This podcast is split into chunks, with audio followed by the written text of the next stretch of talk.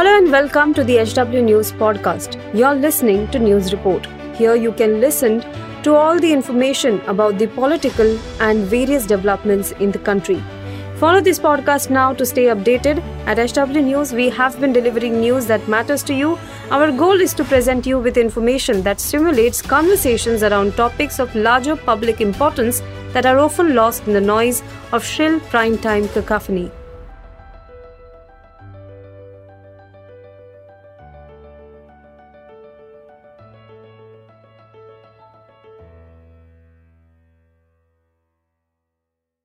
नमस्कार दोस्तों, आप देख रहे हैं एच डब्ल्यू न्यूज़ और मेरा नाम है सुन कनौजिया। अगले महीने कर्नाटक में विधानसभा के चुनाव होने हैं और बीजेपी इस चुनाव में भी मोदी के चेहरे पर मैदान में उतर चुकी है। लेकिन कर्नाटक के इस चुनाव में मोदी का मैजिक कितना चलेगा, उसको लेकर कई सारे सवाल उठ रहे हैं। आज इस शो में हम आपको बताएँगे कि कर्नाटक में मोदी का मैजिक चलेगा या कांग्रेस की आंधी आएगी। लेकिन उसके पहले मेरी आपसे अपील है कि आप इस वीडियो को बड़े पैमाने पर शेयर करें और साथ ही कर्नाटक चुनाव को लेकर अपनी राय हमें ज़रूर साझा करें। कर्नाटक में बीजेपी की सत्ता तो है, लेकिन यहाँ पर जो माहौल बना हुआ है, उससे यह लग रहा है कि बीजेपी का यहाँ पर सत्ता में वापस आना काफ़ी मुश्किल है। बीजेपी जितना आसान कर्नाटक को समझ रही थी, उतनी राह बीजेपी की यहाँ पर आसान होती हुई नज़र नहीं आ रही है। हम आपको बताते हैं कि कौन कौन से ऐसे मुद्दे हैं जो इस चुनाव में बीजेपी के खिलाफ सीधे सीधे जा रहे हैं। सबसे पहला, मुख्यमंत्री बसवराज बोमई के खिलाफ नाराज़गी। कर्नाटक में बीजेपी ने अपने इस कार्यकाल में दो सीएम दिए, एक बी एस येदुरप्पा और दूसरे बसवराज बोमई। बोमई पिछले 22 महीने से राज्य के मुख्यमंत्री हैं, लेकिन उनके खिलाफ लोगों के अंदर जमकर नाराज़गी है। कर्नाटक की जनता का कहना है कि बोमई सरकार हर मुद्दे पर फेल हुई है। बोमई को मुख्यमंत्री बनाने को लेकर आम जनता तो छोड़िए, बल्कि बीजेपी की जो परंपरागत वोटर्स हैं, यानी कि लिंगायत और वोकालिंगा, वो भी काफ़ी नाराज़ हैं। करप्शन को लेकर जो आरोप मुंबई सरकार पर लगे हैं, उन आरोपों को लेकर बुमई सरकार जो है वो काफ़ी बैकफुट पर नज़र आ रही है। इसके बाद आता है कटमनी के आरोप। इस मुद्दे की वजह से बीजेपी को कर्नाटक में सबसे ज़्यादा नुकसान होता हुआ दिख रहा है। 40 परसेंट कमीशन के इस मुद्दे को कांग्रेस ने भी ऐसे उठाया है जिसका तोड़ बीजेपी के पास नहीं है। कर्नाटक के पत्रकारों का कहना है कि बीजेपी के राज में कर्नाटक में बगैर कमीशन के कोई भी काम नहीं होता है। करप्शन के आरोप लगने के बाद भले ही बीजेपी के मंत्री ईश्वर ईश्वरप्पा ने इस्तीफा दे दिया हो, लेकिन बीजेपी इस पूरे मामले को लेकर लोगों का गुस्सा खत्म नहीं कर पाई है। इसके अलावा मठ से 30 प्रतिशत कमीशन लेने का आरोप। पिछले साल लिंगायत समुदाय से जुड़े बाले होसूर मठ से संत डिंगलेश्वर स्वामी ने आरोप लगाया था कि किसी संत तक अनुदान की राशि 30 प्रतिशत कमीशन के बाद ही पहुँचती है। संत के आरोपों के बाद सीएम बसवराज बोमई को जाँच का आश्वासन देना पड़ा। लिंगायत समुदाय की आबादी राज्य में करीब सत्रह प्रतिशत है। और अगर ये नाराज़ होते हैं तो वो बीजेपी के लिए राह आसान नहीं होगी। हालाँकि लिंगायत समुदाय की बात करें तो लिंगायत समुदाय जो है, वो बीजेपी का कट्टर वोटर रहा है। लेकिन जब से बसवराज बोमई को मुख्यमंत्री बनाया गया था, उसके बाद से ही जो लिंगायत समुदाय है, वो उनसे नाराज़ नज़र आ रहे हैं।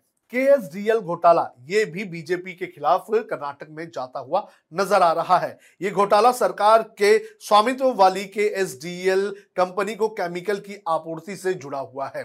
इसमें इक्यासी लाख रुपए की रिश्वत मांगने का आरोप है। इस मामले में बीजेपी विधायक मदल विश्वरप्पा के बेटे प्रशांत को भ्रष्टाचार रोधी लोकायुक्त ने 40 लाख रुपए की घूस लेते हुए रंगे हाथों अरेस्ट किया था। लोकायुक्त की टीम ने तलाशी में बीजेपी विधायक के ठिकानों से कुल आठ करोड़ रुपए भी कैश बरामद किए थे। इसके बाद विधायक को कंपनी के चेयरमैन के पद से इस्तीफा देना पड़ा था। ये तो बात हुई बीजेपी की। अब बात करते हैं कांग्रेस की। कौन कौन सी चीज़ें कांग्रेस के फेवर में जाती हुई नज़र आ रही है? आपको बता दें कि कर्नाटक में जिस तरह से कांग्रेस ने कैंपेन किया है, वो कैंपेन कांग्रेस के हक में जाता हुआ नज़र आ रहा है। 40 प्रतिशत कमीशन का जो मामला था, उसे कांग्रेस ने कर्नाटक में काफ़ी अच्छी तरह से उठाया। कांग्रेस ने इस मुद्दे को जो है काफ़ी वक्त से जो है वो लोगों के सामने लेकर जाने का काम किया। पे सीएम जैसा जो एक अभियान चलाया गया था, उस अभियान का भी कांग्रेस को फ़ायदा होता हुआ नज़र आ रहा है। इसके अलावा जो अल्पसंख्यक समाज है, अल्पसंख्यक समाज को भी कांग्रेस ने अच्छी तरह से कैटर कर लिया है। जो कर्नाटक के पत्रकार हैं, उनका यह कहना है कि जो अल्पसंख्यक समाज के लोग हैं और खासतौर पर मुसलमान, इन लोगों में कांग्रेस ने ऐसा विश्वास बैठा दिया है कि इन लोगों का वोट कांग्रेस को ही जाएगा। कांग्रेस ने यह भी इन लोगों में एक विश्वास दिलाया है कि जो छोटी छोटी पार्टियाँ हैं, जो वोट काटती है कांग्रेस का, उन लोगों को भी वो वोट ना दे।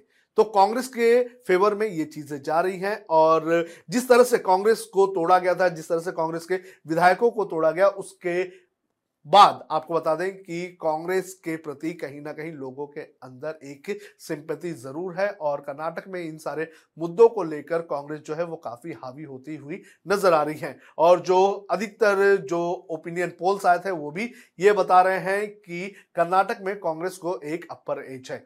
इसके अलावा जगदीश शेटर ने जिस तरह से कांग्रेस ज्वाइन किया है, उसके बाद ये उम्मीद जताई जा रही है कि उनके ज्वाइन होने से कांग्रेस को लगभग 20 से 25 सीटों का फ़ायदा हो सकता है और इसी के चलते अब कांग्रेस जो है 150 सीटों का टारगेट सेट करने में लगी हुई है। तो कांग्रेस के फेवर में ये सारी बातें जाती हुई नज़र आ रही है और बीजेपी के खिलाफ जो है कर्नाटक में वो करप्शन का मुद्दा और अल्पसंख्यकों की नाराज़गी जाती हुई नज़र आ रही है।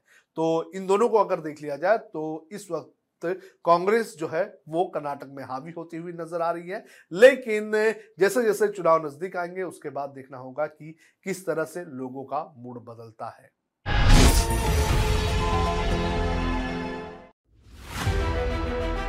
If you like this episode, please rate us with 5 stars right now. HW News podcasts are available on BingePods and all other audio platforms. Also, don't miss to check out editorial with Sujit Nair from the House of HW News podcast, and we are sure you will love it too.